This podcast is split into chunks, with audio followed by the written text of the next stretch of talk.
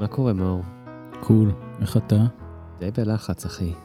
מה, מה קרה? כל מה שקורה בארץ, יחד עם הקורונה, אני ממש ממש בלחץ, אני חייב להתאוורר איפשהו. תשמע, הייתי מציע לך לטוס לאיזה חופשה, אבל כאילו קורונה. שי... יש קורונה בחלל, אחי? לא נראה לי. אז בוא נטוס. לחלל. אולי נלך לבידוד על מאדים, אחי. תחשוב איזה נוף יהיה לנו. אתה חושב שזה אפשרי? לא יודע. בוא נשאל את נדב. אני השתגעתי, תגיד לי, מה? קר שם. נכון שאני אוהב מדבר, אבל אני אוהב מדבר חם, חם. מינוס 22 מעלות, מה, אני השתגעתי? ואין אפילו לא מעיין אחד.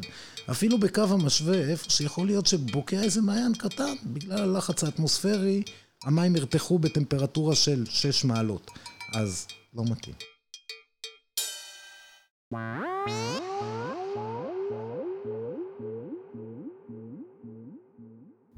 הערב הולכים לחפש חייזרים. חייזרים? כאלה?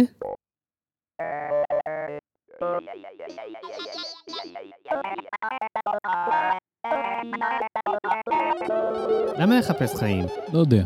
אני מציע לתת למוחים שלנו לדבר, כי אתה ואני ביחד לא נצא מזה.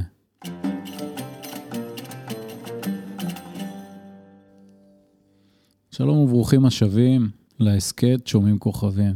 אני מאור בקל, ואיתי כאן בוזי רביב. אהלן! חוץ מזה, אני כמובן חייב להגיד לכם שאירוע הפרסeiדים וההסכת הזה הופקו על ידי המועצה המקומית מצפה רמון וסוכנות החלל הישראלית, בתמיכת משרד התיירות ובשיתוף רדיו BGU של אוניברסיטת בן גוריון בנגב. בנגב. בנגב. בנגב.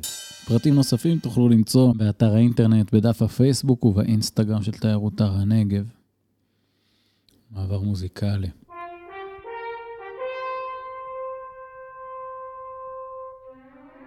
למה לחפש חיים? זאת שאלה מצוינת. אז מאור, למה לחפש חיים? זאת דוקטור אהוד צורק אברמוביץ'.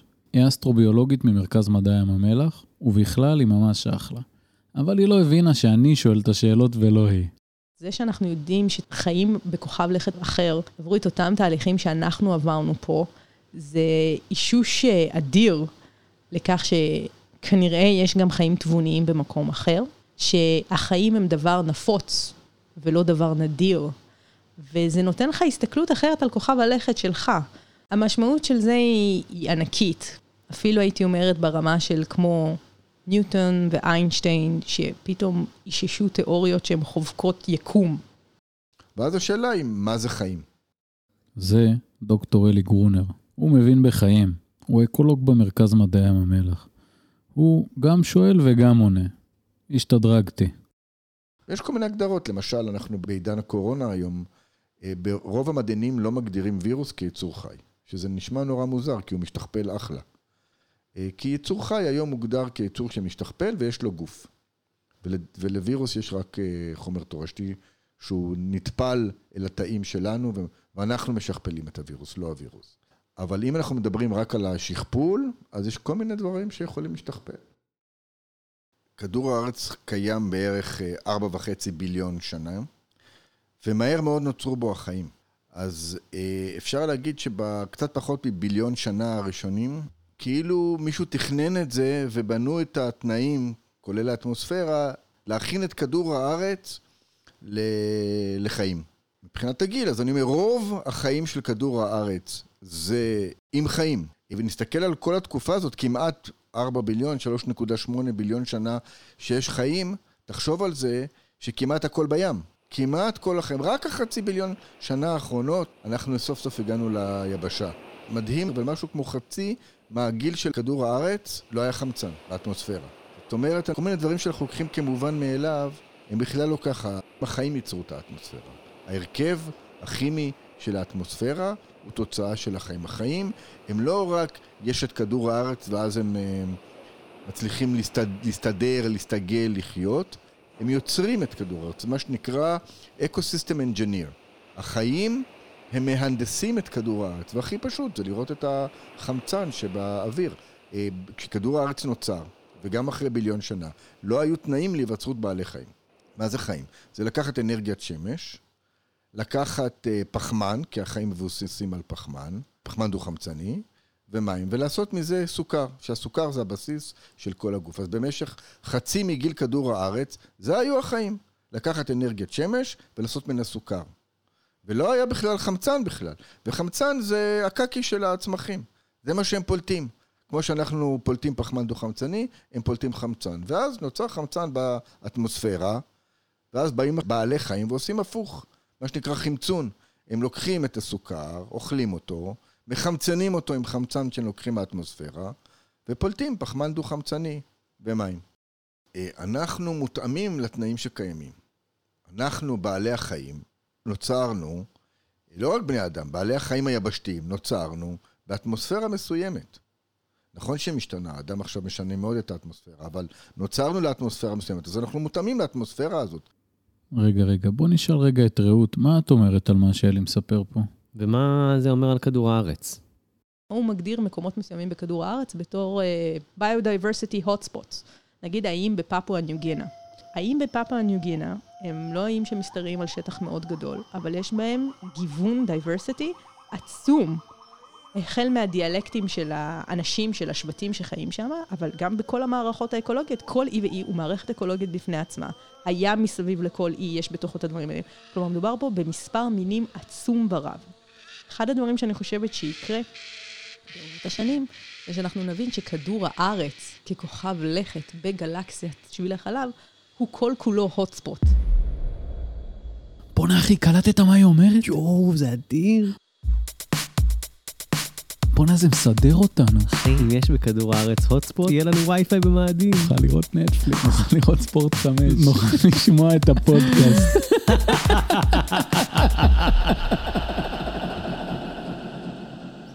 כלומר, זה לא דבר נפוץ לקבל כוכב לכת שיש עליו מיליארדים על גבי מיליארדים על גבי מיליארדים של מינים, של ביוספירה. אמ, זה דורש אה, זמנים מאוד ארוכים של יציבות אה, אקלימית. זה יכול להיות משהו שאנחנו כבני אדם לא נוכל לשרוד אותו. אז אני חושבת שכדור הארץ יתברר כבסופו של דבר כסוג של hotspot ברחבי הגלקסיה שלנו, וזה הופך אותו לעוד יותר, לממצא מאוד נדיר ויפה, ולזכות לחיות עליו, ולשמור אותו.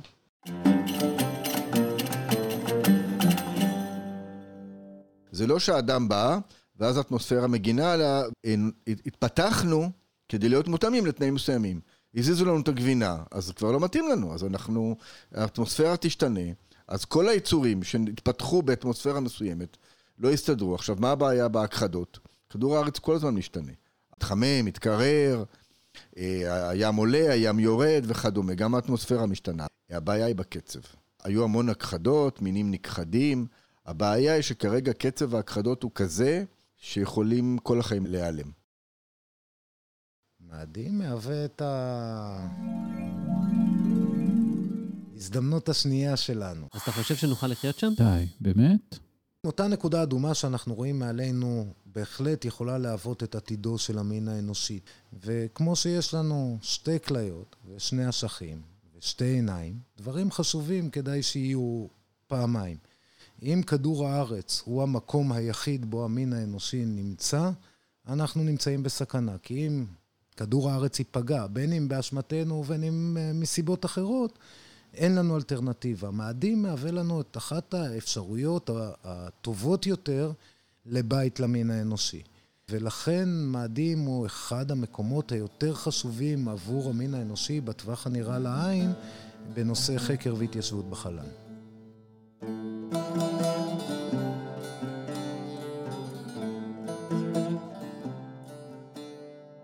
חורף 2020 אה, הולך להיות אירוע מאוד מרגש של הדמיה לנחיתה על מאדים. למה ההדמיה לנחיתה על מאדים קורית דווקא במכתש רמון? והסיבה היא שמכתש רמון דומה למאדים. מישהו שבא מתל אביב ורוצה לצלם תמונה של מאדים, אז מכתש רמון זו הנקודה הכי קרובה לתל אביב. למה?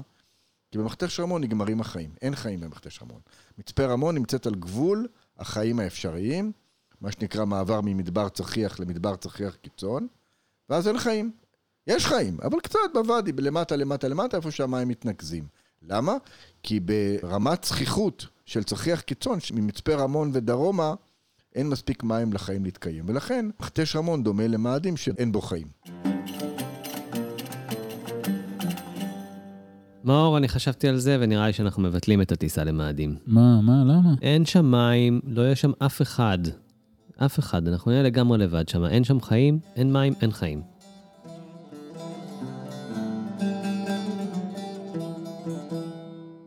ואז השאלה הגדולה היא באמת, למה מים כל כך חשוב? למה פיזיקאים שנוסעים לחלל מחפשים מים בתור עדות לחיים?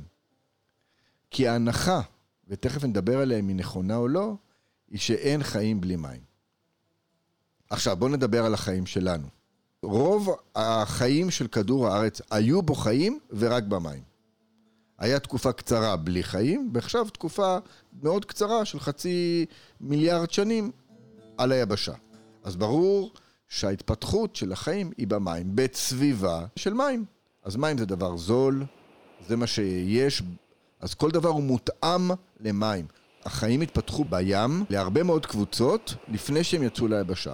ולכן ההתאמות הן התאמות למים. אז כל התהליכים הביוכימיים של הגוף, של כל הגופים, של כל הממלכות, הם תלויי מים. כי זה מה שיש, כי זה המדיום. אם אה, חיים היו נוצרים בחול, אז זה היה שונה. דמיין אנשים עשויים מחול. סופלי שוקולד, קצפת של קפולסקי. רסק עגבניות. אז בעצם אנחנו מחפשים בחלל חיים כמו שלנו. עכשיו, ידוע שכשנמצא חייזר, כולם יודעים את זה, הוא ירוק עם עין אחת. אני לא מבין למה מחפשים, זה ברור איך הוא ייראה. הוא ירוק עם עין אחת. עכשיו, זה כי מחפשים איטי, מחפשים משהו דומה לנו. אולי אנחנו נגלה חיים במקום אחר, שלא התבססו על מים, הם לא כמו שלנו, הם לא מבוססים על פחמן. למה פחמן? פחמן במקרה אצלנו. למה מים? למה חמצן? למה פוטוסינתזה? למה עיניים? יש יצורים איפשהו שם, על איזשהו כוכב לכת, שהם uh, חיים, לפי ההגדרות של חיים, הם מתרבים, ואין להם עיניים. לא אחת ולא ירוקה. אין להם עיניים. הם מתקשרים אחד עם השני, לא באמצעות חושים שאנחנו מכירים, אלא חושים אחרים לגמרי. למשל, עטלף מתקשר עם, ה, עם, עם החפצים או עם עטלפים אחרים או עם האש שהוא צד אותו בחושים שאנחנו לא מסוגלים לקלוט. או אנחנו יוצאים לטייל בטבע ואנחנו רואים פרחים לבנים וכל הפרחים הלבנים אותו דבר. למה? כי אנחנו רואים אורכי גל מסוימים אבל החרקים שמגיעים לשם הם רואים את ה-UV, את האולטרה ויילוט, וכל פרח הלבן נראה בצורה אחרת. וברגע ששמים את המסכה של UV, פתאום כל הפרחים נראים שונים ומבינים איך החרקים בוחרים את הפרחים. למה? כי אנחנו מוגבלים. אז למה שהחייזרים יראו את העולם בדיוק כמונו?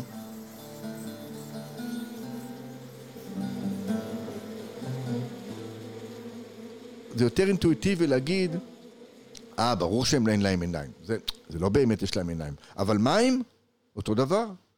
כמו שאין להם עיניים, הם גם לא חייבים להיות מבוססים על מים. אז מים זה מדיום נוזלי מאוד מאוד נוח לקי... לקיים את החיים, ולכן בכל מקום שאין מים קשה להיווצר חיים, לכן כולנו פה גרים במדבר וחוקרים את המדבר ואיך החיים מת... מתמודדים עם המדבר, אבל אה, זה החיים שאנחנו מכירים. חיים שמבוססים על פחמן ותהליכים ביוכימיים שמבוססים על מים. על מה הם כן יכולים להיות מבוססים אם לא מים? אמוניה יכולה להיות נוזלית. הרבה מאוד גזים שבכדור הארץ הם גזים, מאדים יותר קר, אז אולי במאדים הם כבר נוזלים. ברגע שהם נוזלים, הם יכולים להעביר אה, חומרים. עכשיו שוב, חיים שמבוססים על תנועה בנוזלים, זה החיים שאנחנו מכירים, אולי יכולים להיות חיים שמבוססים על תנועה בגז. רוב הביוכימאים שמתעסקים עם אה, היווצרות החיים, מניחים שצריך נוזל. אז רובם חושבים שצריך מים, אבל לכן הם מחפשים מים. אבל יש כאלה שאומרים, טוב, אולי יכול להיות אה, אמוניה, אולי יכול להיות מתאן, אולי יכול להיות ברומיום. אה, סיליקון למשל, שהוא חומר די נפוץ, עם תכונות נפלאות ונמצא בצמחייה, הוא יש לו תכונות דומות לפחמן. אז אולי יש איזשהו מקום בעולם עם הרבה סיליקון, שכל החיים מבוססים על סיליקון. אני חושב שאם יש חיים הם מאוד מאוד שונים משלנו, וגם אם יעברו לידינו, ליד איזה חללית, לא בטוח שנצליח לזהות, לזהות אותם. לא בטוח שיש לנו את החושים לכך.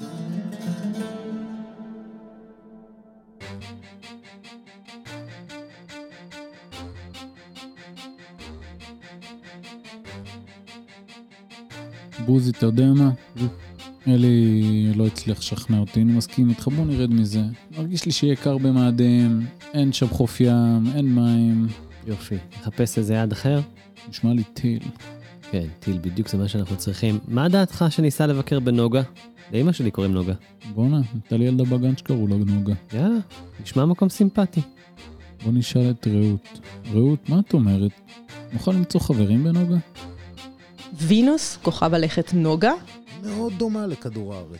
היא נמצאת כמעט שלושת רבעי מהמרחק בינינו לבין השמש, היא מחזיקה אטמוספירה, נשמע כמו מקום נהדר לבקר בו מחר-מחרתיים, רק שיש שם כמה פרובלמות קטנות.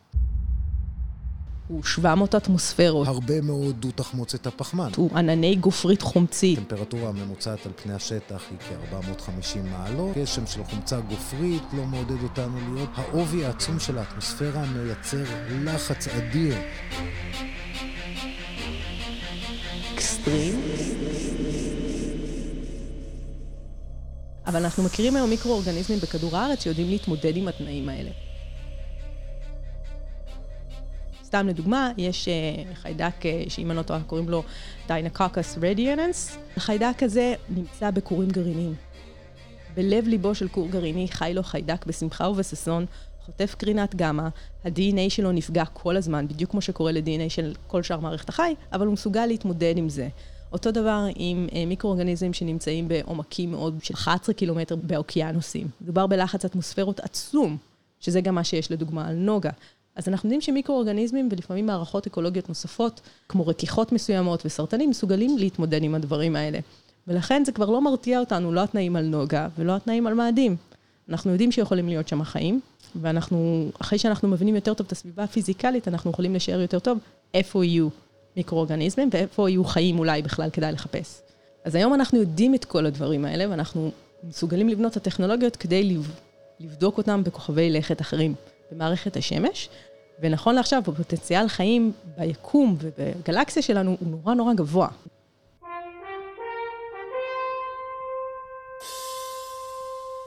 נוגה מכוסה עננים, מאוד עבותים, מין אפקט חממה כזה, עננים מאוד uh, עבים, מאוד uh, צפופים, ומישהו שם לב שיש uh, כתמי צל שנעים עם העננים האלה ומופיעים בצורה מסוימת, לא מחזורית, אבל מופיעים מדי פעם. מישהו העלה שיש פריחות של ציאנו-בקטריה, שזה סוג של אה, אה, פוטוס, חיידק פוטוסינתטי, שנמצא כאילו מסוגל לחיות בעננים האלה, אה, הגופרתיים של נוגה. והסיבה שזה מופיע כצל, כי הם בולעים בעצם, הם, יש להם פיגמנטים, והם בולעים את אור השמש ועושים ככה פוטוסינתזה כלשהי בנוגה. לפי החתימות הספקטרופרמטריות שהיו שם, בואנה, יש כאילו סיכוי שמשהו אמר היה נכון. כאילו זה, זה מאוד ולידי, זה לא משהו מופרך. במחקר שנעשה על מאדים, אנחנו יודעים שבמיליארד שנה הראשונה, פחות או יותר של מאדים, היה לו מזג האוויר אה, שדומה לכדור הארץ, היה לו אוקיינוסים רחבים, בערך בעומק של שישה מטר, אה, היה בו גשם, היה בו אטמוספירה, הוא היה לו במשך כנראה מיליארד שנה, שזה המון המון זמן, אה, היה לו אטמוספירה שמאפשרת חיים. אז יש סיכוי טוב שנוכל למצוא אה, דברים, אם שלחנו את הציוד הנכון, אם זה ינחת בשלום, אם נחתנו במקום הנכון, ועוד הרבה הרבה הנחות בדרך, אבל זה יהיה מדהים לגמרי אם נמצא דברים אה, שמתאימים למאדים מלפני שלוש מיליארד שנה. מאור? כן, אחי. נוגה ומאדים די אכזבה. לא נראה לי שנמצא שם חברים שנוכל לדבר איתם. כן, וכמה אפשר לדבר אחד עם השני. תכלס. מה קורה אצל הכוכבים היותר רחוקים במערכת השמש? צדק, שבתאי, כל אלה? לא יודע, בוא נשאל. למשל, אני אתן לך דוגמה, בירח של שבתאי, מתאן יוצר אגמים אה, נוזליים, ושם יכולים להיווצר מדיום נוזלי שאולי יכול אה, להעביר מולקולות מכאן לכאן. ויש לנו את אירופה, ירח מרתק, יש בו יותר מים במצב נוזלי מאשר בכדור הארץ. אה, הליבה שלו היא כנראה מברזל מוקף אולי במעט סלע, וסביב זה אוקיינוס עצום של מים מלוכים, ואת הכל עוטפת קליפת קרח, שבנקודות מסוימות היא דקה מספיק כדי לאפשר לקרינה אולטרה סגולית לחדור למים האלו. אם התמיסה של מי הירח האלה היא מה שאנחנו מתארים שהיא, יש להניח שבאופן ספונטני נוצרו שם חומצות אמינו. זה מרמז לנו על כמה דברים מעניינים, כמובן חלבונים הרבה יותר קשה לסנטז, אבל אולי, מי יודע, נמצא שם חיים. לא בטוח שנמצא שם אה, חייזרים, שני קילומטר גובה, עם קמחים, קמחים ולולב מתלבלב.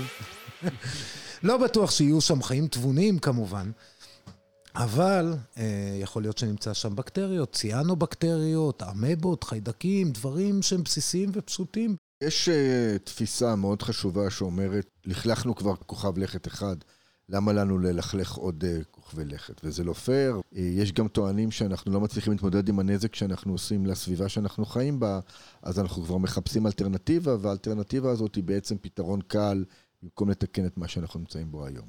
אני מבין את הגישה הזאת, אבל אני חושב שאנחנו נתקדם על ידי מחקר של כמה שיותר דברים, צריך לצלול לאוקיינוסים למטה, וצריך להיכנס לאטום פנימה, וצריך לחקור את הפילוסופיה, וצריך גם לחקור את החלל, כי אנחנו יצור סקרן, והסקרנות מובילה אותנו להישגים טכנולוגיים, מדעיים, וה-well-being שלנו משתפר.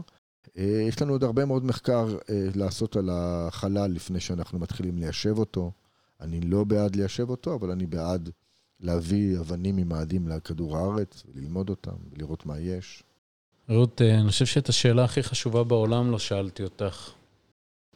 מה, מה מגניב אותך בכוכבים בכלל? Space, the final frontier. These are the voyages of the Starship Enterprise. יש, יש תשובה יותר טובה מזה? זאת התשובה הכי טובה שקיבלתי. אני רוצה להגיע אליהם.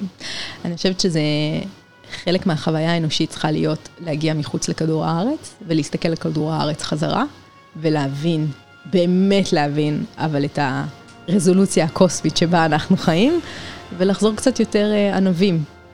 אתה יודע, קצת יותר מכבדים את הדבר הזה שאנחנו נמצאים אליו, לשנות את נקודת המבט. מאור, אתה יודע מה הבנתי מהמסע שלנו בחלל? מה אחי?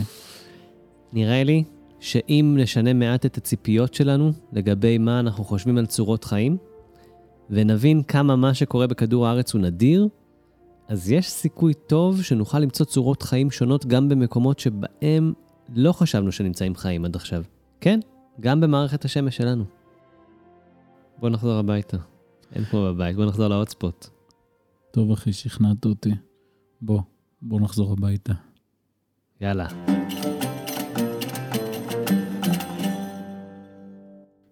אני רוצה לומר תודה גדולה לדוקטור אהוד צורק אברמוביץ' ולדוקטור אלי גרונר וגם לנדב סילברט וגם לבוזי רביב. מה, למה? כי הבאת עוגיות. יאה.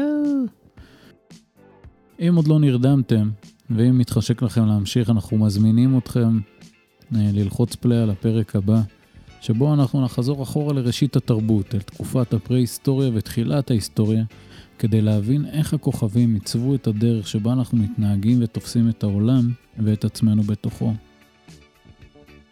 אני רק מזכיר, אירוע הפרסאידים וההסכת הזה הופקו על ידי המועצה המקומית מצפה רמון וסוכנות החלל הישראלית, בתמיכת משרד התיירות ובשיתוף רדיו BGU של אוניברסיטת בן גוריון. פרטים נוספים תוכלו למצוא באתר האינטרנט, בדף הפייסבוק ובאינסטגרם של תיירות הר הנגב. ניפגש. אני הייתי מאור בקל. אני בוזי רביב. רגע, לפני שנפרדים, בוא נגיד תודות וקרדיטים. תודות וקרדיטים. הפקה, הגשה ועריכה, מאור בקל ובוזי רביב. תודה לסטודנטים של רדיו BGU, ליואש לימון מתיירות הר הנגב, לניצן רום על המאסטרינג, לגד תדהר על המוזיקה הנפלאה, לזיו רביץ על המיקס. טוב, בוזי, היה כיף. עף לי המוח. כן, גם לי.